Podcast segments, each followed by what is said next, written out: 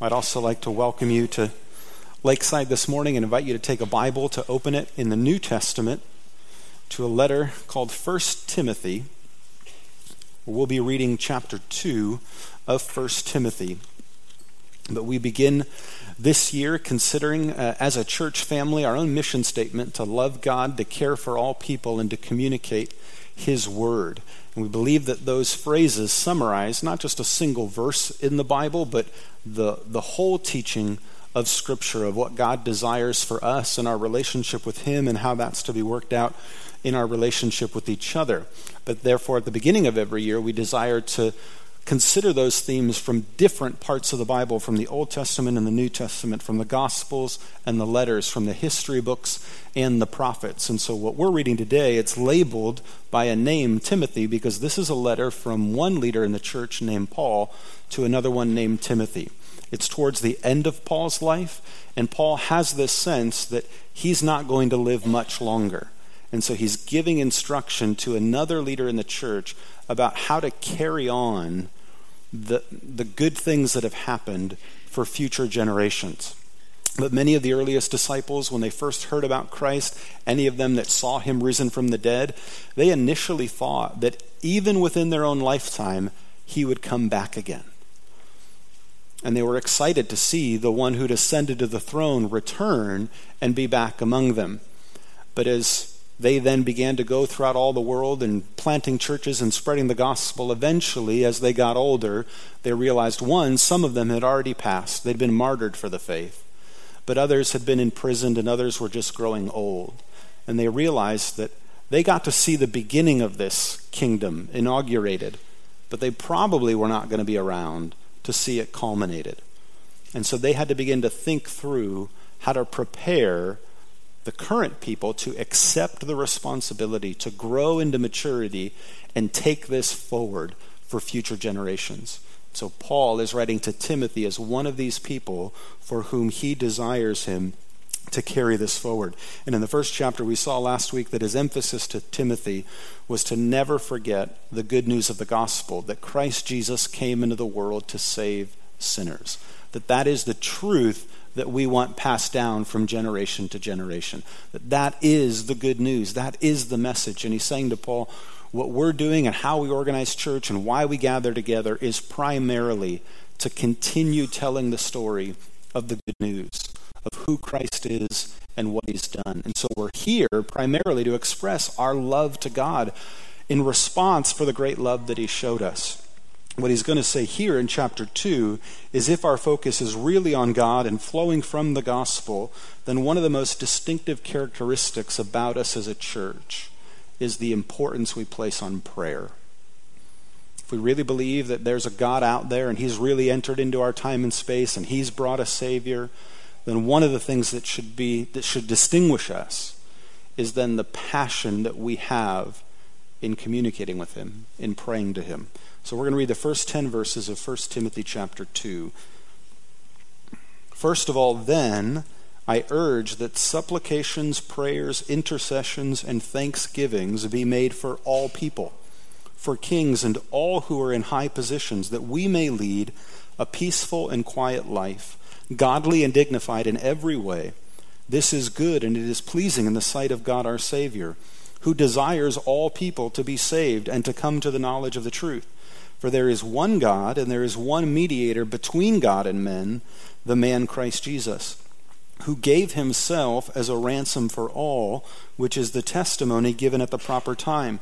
For this I was appointed a preacher and an apostle. I'm telling the truth, I'm not lying, a teacher of the Gentiles in faith and truth.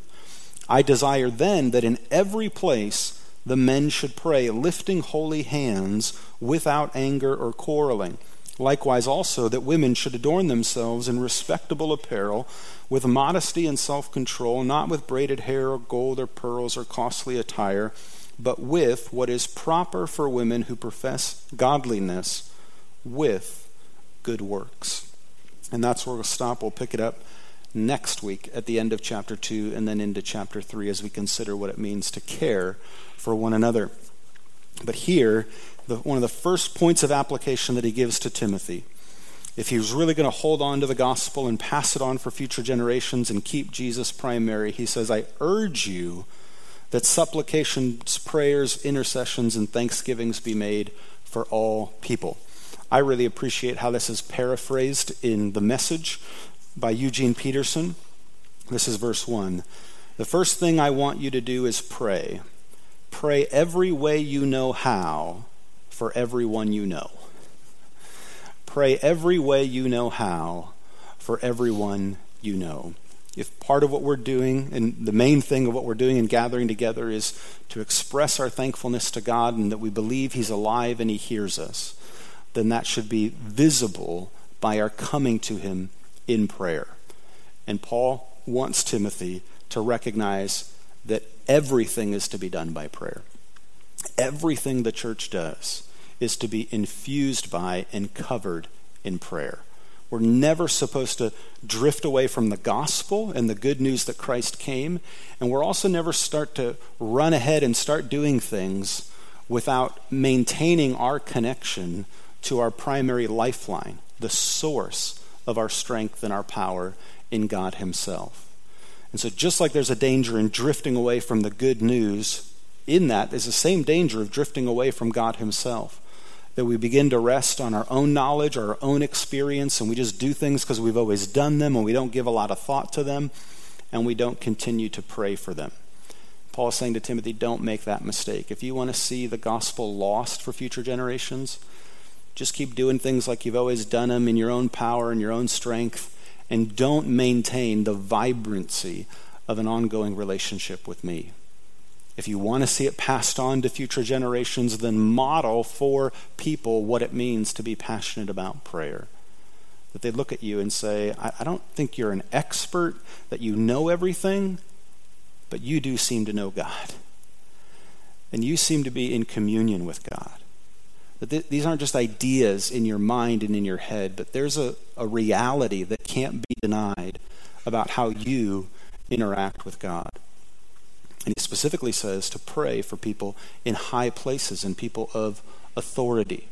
So he's not just saying to pray for what Timothy and those in Ephesus do when they gather in the church, but it's everything by prayer, but also to pray for everyone.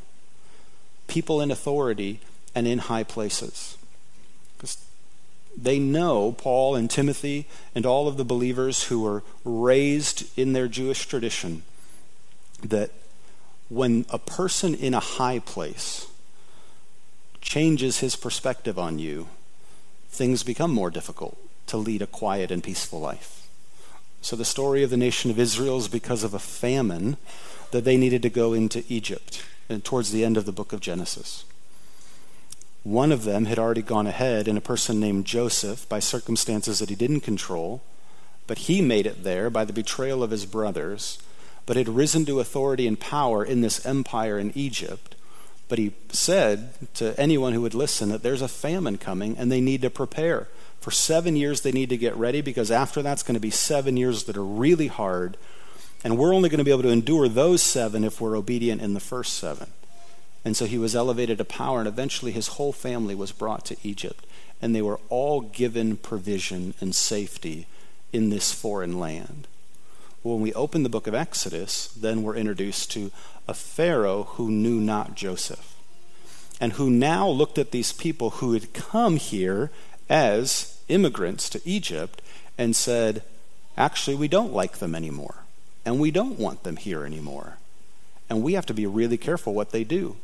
Because if they grow too big and they grow too strong and they turn against us, we're going to have a problem on our hands and that person in a high place turning against the very people who'd been living a quiet and peaceful life among them for such a long time then made life horrible for them. So that the only remedy was then exodus, was to be removed from it miraculously by God Himself to take in, into a place. But then all through the wilderness and then even before the promised land, that the people were reminded and informed of how God had provided them in all of those circumstances, that He had been faithful to them. But they knew that what they did and how they worshiped, and as a family, how they could pass on their own traditions and understanding of their law, was affected by the environment that they were in. And sometimes were easier and sometimes were more difficult. Paul knows this in the first century. Uh, friends of his, and Priscilla and Aquila, as he encountered them once in Corinth, he found out the emperor of Rome in the capital city of Rome for a period of time said, We don't want Jews here any longer. And he banished them all out of the city.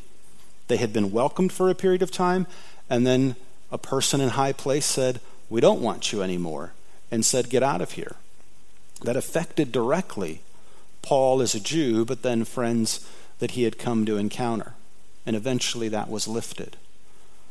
So he's saying to Timothy, Yes, do what you're doing and be the most effective pastor you can be and leader, but recognize even everything that you do together as a group of house churches in a city called Ephesus is going to be significantly impacted by what's done in high places.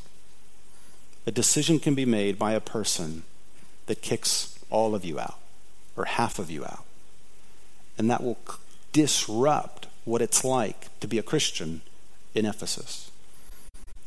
So Paul is saying, pray. Don't, don't lose sight of that. If you enjoy freedom for a period of time, don't neglect that. Be thankful for that. Gather and worship. But don't assume that that freedom is just always and forever going to be there and that it's going to be ongoing. Continue to pray for those who are in high places who make decisions that affect a large group of people so that you can keep on leading the quiet life that you desire.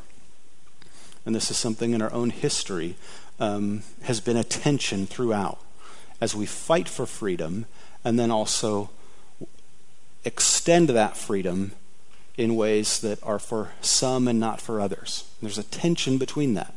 We're actually only about 30 miles away from a golf course in Canton that was founded. It's the first golf course ever completely designed and funded by an African American. He came home as a military veteran from World War II, having served his nation honorably, but came home and was still not free to play golf at a whole bunch of places. So he said, okay, I'll build my own course. And he did. It's called Clearview Golf Club. And it has an Ohio marker as a historical registered place, now protected by the state of Ohio to identify the significance He's since been inducted in the PGA Hall of Fame, and then his daughter became a PGA professional, and she's been inducted in the Female PGA Hall of Fame. But this was someone who was living a quiet and noble life, actually defending the very freedoms that we enjoy, but found himself outside of the ability to enjoy some of those because of the color of his skin. That's one of the issues present right now. Whatever your issue, whatever your belief is on the immigration debate, whenever a person makes a policy that affects a whole group of people, there's a whole bunch of tensions that develop. So, one of them in the Dreamer Act, in telling a group of people who came not by choice of their own, but by their parents coming here illegally, and so they've been here and they've grown up here, to say to all of them, you're no longer welcome, includes now 900 to 1,000 who are actively serving in the U.S. military who were invited by our armed services to serve in spite of citizenship because of unique skills and abilities they had to help us language skills, medical skills, whole variety of skills. But about 900 to 1,000 who currently serve to protect what is the quiet life we desire to live. And that's one of the things that has to be determined over the next couple months as policy takes place.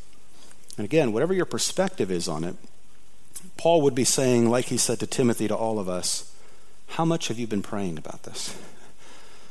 How much have you been talking to God, not just listening to the news and not just getting angry, but really pouring out your heart before God, recognizing that, like, you and I can make a mistake and it affects like two people, right? But people in high positions of authority and power, if they make a mistake or if they do anything out of sinful reason or wrong reasons, it affects a whole lot of people.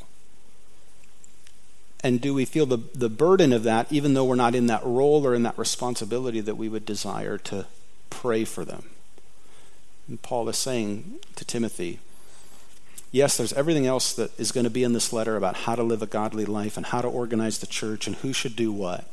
But he knows all of that is also affected by who's in authority, who's in power, the decisions they make. And sometimes those decisions can happen in such a way that they put the wind at your back, and sometimes those decisions can be made that they feel like, oh, I don't know if I'm on the good list anymore. And how do I how do I live out my faith? How do I honor and live the quiet life that I want to live if I'm not sure how things are going to go? So Paul's saying everything we do has to be covered in prayer. Every way we know how to pray, to pray for everyone that we know.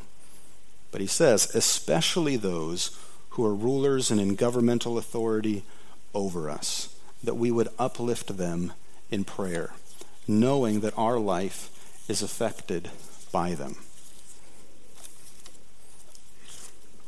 And he also wants us to do that because he looks at the model of his Savior, Jesus Christ, and he says, We want to do this now as his followers because this is what he's done for us as the mediator for all people.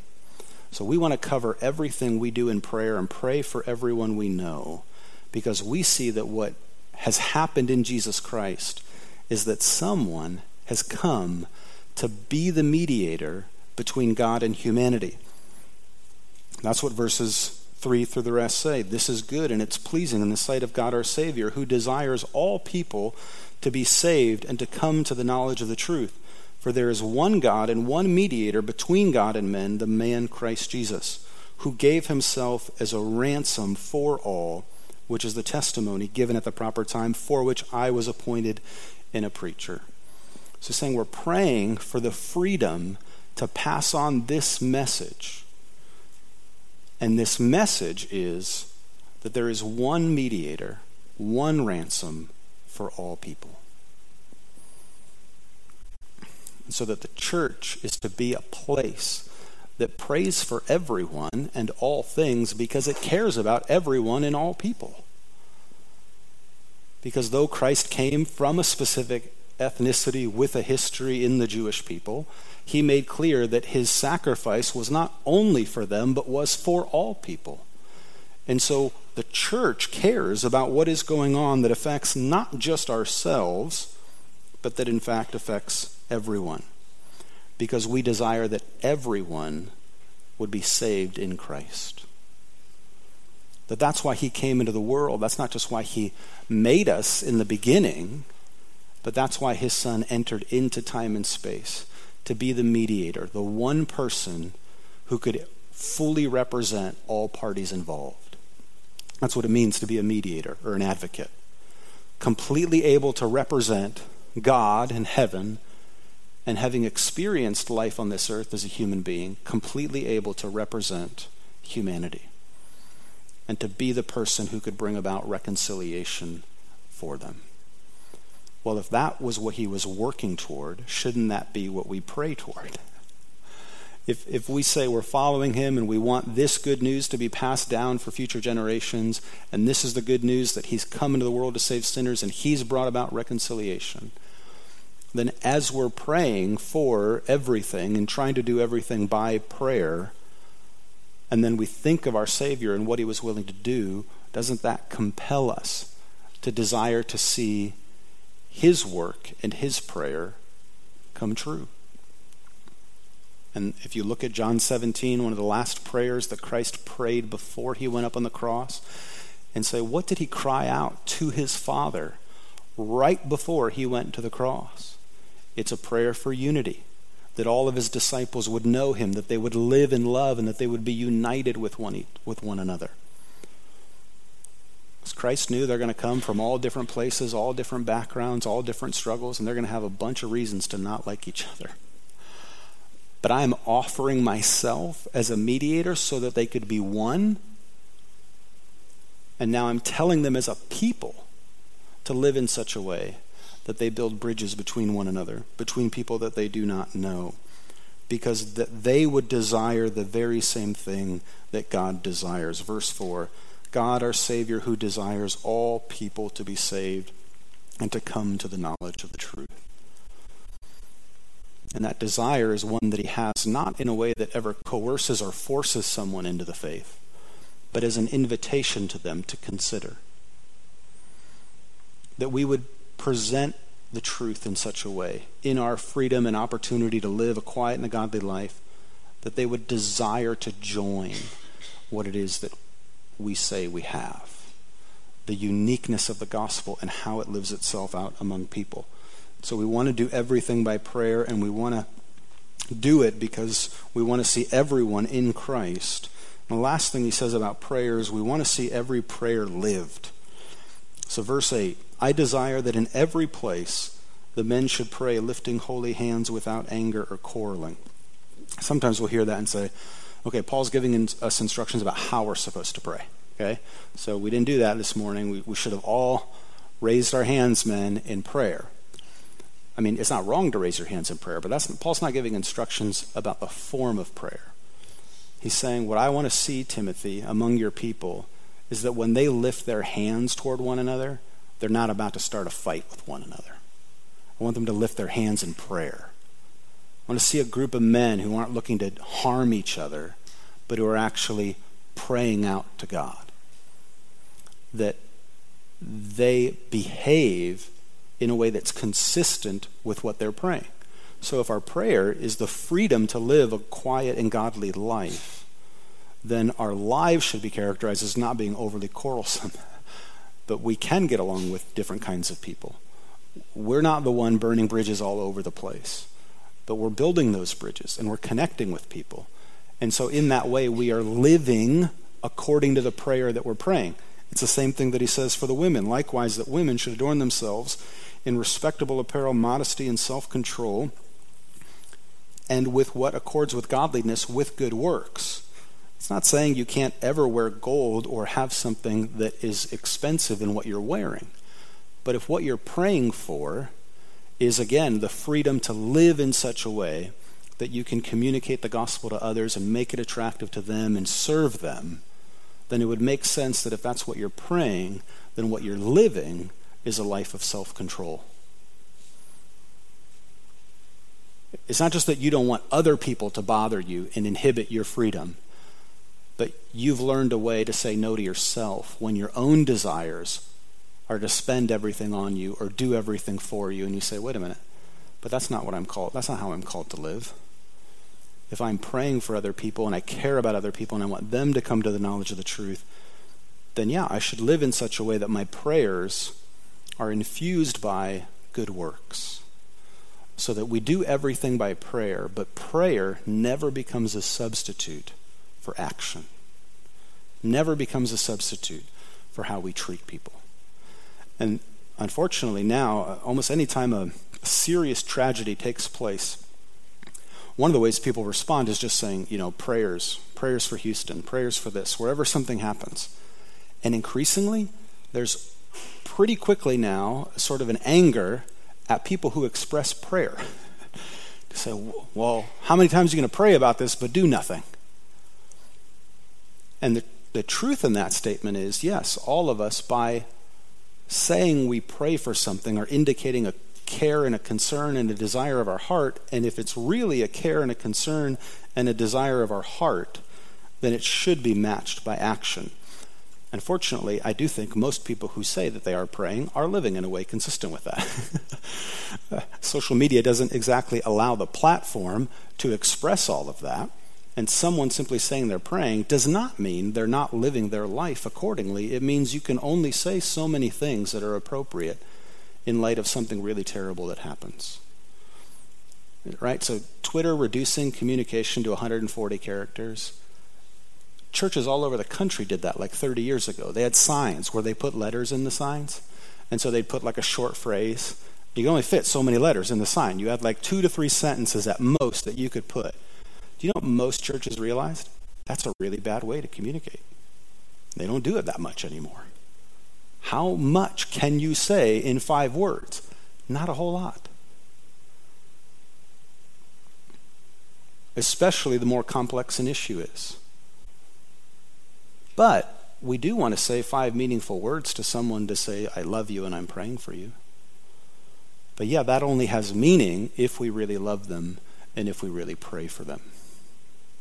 And that's one of our challenges in our day and age to make clear to people that don't understand us and that don't believe in us, but that we mean what we pray and we pray what we mean and we're willing to live out according to that. So I found this sermon incredibly helpful. And it's coming from the Gospels, where right after a significant event in Christ's life, the Transfiguration, he comes down from the mountain, and there was a boy who was longing to be healed. And the disciples tried to heal him, and they couldn't. And then Christ comes on the scene, and Christ is able to cast out the demon. And the disciples, after it's all done, they take him to the side and they're like, okay, so why couldn't we do that? Like, why couldn't we cast out? And the answer that Christ gives is profound. He says, this kind can only be driven out by prayer which means his disciples were acting in such a way that they'd had previous experiences, they'd seen Christ do things, and they were trying to do it. But they weren't doing it in prayer, or their prayer wasn't informed by the faith that needs to go with that prayer to see meaningful action take place. And so this sermon is entitled The Answer to a Perplexing Question. And this is one of the ways that this is from Martin Luther King Jr. that he reflects on the disciples' question. They had tried to do by themselves what could be done only after they so surrendered their natures to God and that His strength flowed freely through them. So they tried to do what could only be done after they would have been surrendered to God Himself. So they were religious, they were sincere, but they were disconnected from the source of their power. And so he begins to reflect on this question of how do we cast out evil? And he identifies two traps that we often fall into. The first trap is a non religious trap, and the second trap is a religious one. But this, first, he criticizes the non religious one. The first calls upon us as humans to remove evil through our own power and ingenuity in the strange conviction that by thinking, inventing, and in governing, we will at last conquer the nagging forces of evil. Give people a fair chance and a decent education, and they will save themselves. This idea, sweeping across the modern world like a plague, has ushered God out and escorted man in, and has substituted human ingenuity for divine guidance. Some people suggest that this concept was first introduced during the Renaissance when reason dethroned religion, or later when Darwin's Origin of Species replaced a, brief, a belief in creation by the theory of evolution, or when the Industrial Revolution turned the hearts of men to material comforts and physical conveniences. At any rate, the idea of the adequacy of man to solve the evils of history captures the minds of people, giving rise to the easy optimism of the 19th century and the doctrine of inevitable progress.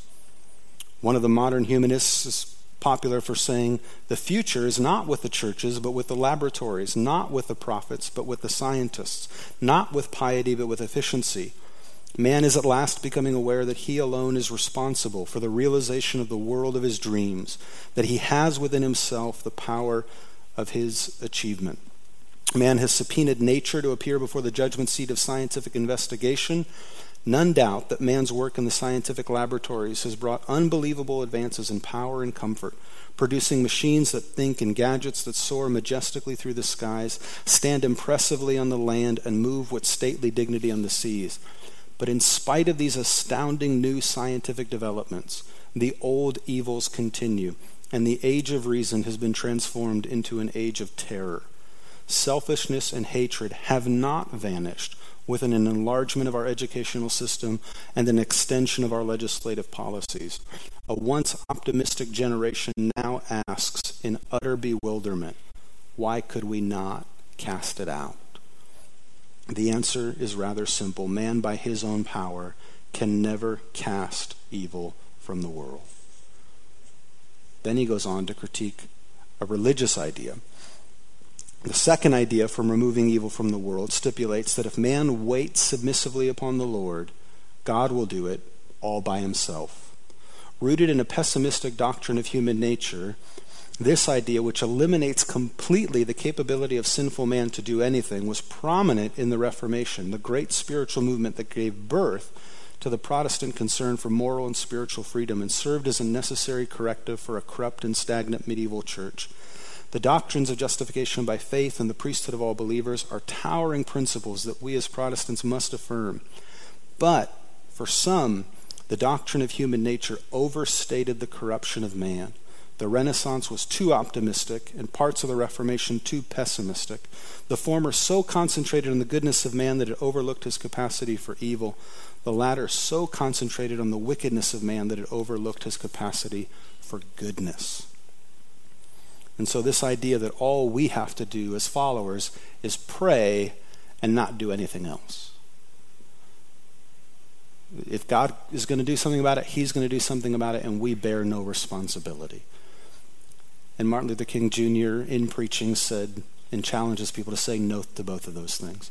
Don't listen to the people who say we just need to get God out of this and we'll advance through the laboratory and through discovery everything we need. But he also challenged people don't listen to those who are saying that we bear no obligation and no responsibility. That God's given us minds and hearts, and He's given us this gift of prayer. And in giving us this gift, He has so ordered the world that certain things do not happen in the world apart from our prayers. That if we don't pray for them, if we don't long for them, and then if we don't follow up our prayers with our actions, then they won't happen. And that's one of the convictions we have to have about prayer. If we don't believe prayer changes anything, we won't pray much. If we allow our prayers to change us, then we will grow in the depth at which we commit in our lives to pray for things. So here's how he resolves it. Herein we find the answer to the perplexing question Evil can be cast out, not by man alone, nor by a dictatorial God. But when we, this is the quote on the back of your handout, when we open the door and invite God through Christ to enter, Behold, I stand at the door and knock. If anyone will hear my voice and open the door, I will come to him and will sup with him, and he will be with me. A divine and human confrontation will transform our sin ruined lives into radiant personalities. So, as a nation, as tomorrow we celebrate uh, his birthday, much for us to give thought to in his convictions about our responsibility as people who pray to neither give up on prayer as many do and say it's, it's meaningful and it does nothing, but to allow our prayers to inform and shape us so that we're never disconnected from the source. That we pray in every way we know how for everyone we know. That everything we do we cover in prayer. And then that draws us into the memory of Christ who came as the mediator and the ransom for all people, desiring that we could live our lives in such a way and follow up our prayers with a kind of good works that make Christ compelling to people who don't know him. Let's pray. Lord, we do lift up those who serve in high places. Those who today don't know any of us personally, but who make decisions that affect all of us collectively. We don't want to make light of that responsibility. We don't want to pretend that we would know how to do it if we were in their shoes. We just want to come before you humbly and acknowledge that we are creatures, we are limited, our perspective is not complete. And so we do pray for those who are in high places. We pray for our president and his administration. We pray for our Congress leaders and those who make decisions in our House and our Senate. We pray for our judicial leaders who make decisions about what is and is not legal in our country, what is and is not constitutional. We pray at a, at a state level, even for our own governor and his administration, for our local mayors and city council people, our members of the Board of Education, and all levels of governing authority and responsibility that are before us. Because we believe that even all of them together don't have the answers to the deepest problems and longings of our heart. That they don't represent salvation for the world, that that has only come through your Son. And so we pray for them to have a humility of their own limitations, that none of them would think they have authority outside of you, but would humbly acknowledge authority that can only come from you. And we do pray for the ongoing ability for us and people we don't know who are simply longing to live peaceful and quiet lives, to serve their neighbors, to serve their communities, to serve our nation, that they would be able to continue to enjoy that freedom to do that. Father, we pray that you would help us to not ever run ahead, even in our religious activity, and try to do things like your disciples without dependence upon you but help us in every way we know how, for everyone we know, to always stay connected to you as the source of our strength and our life. It's in your Son, Christ's name, that we pray. Amen.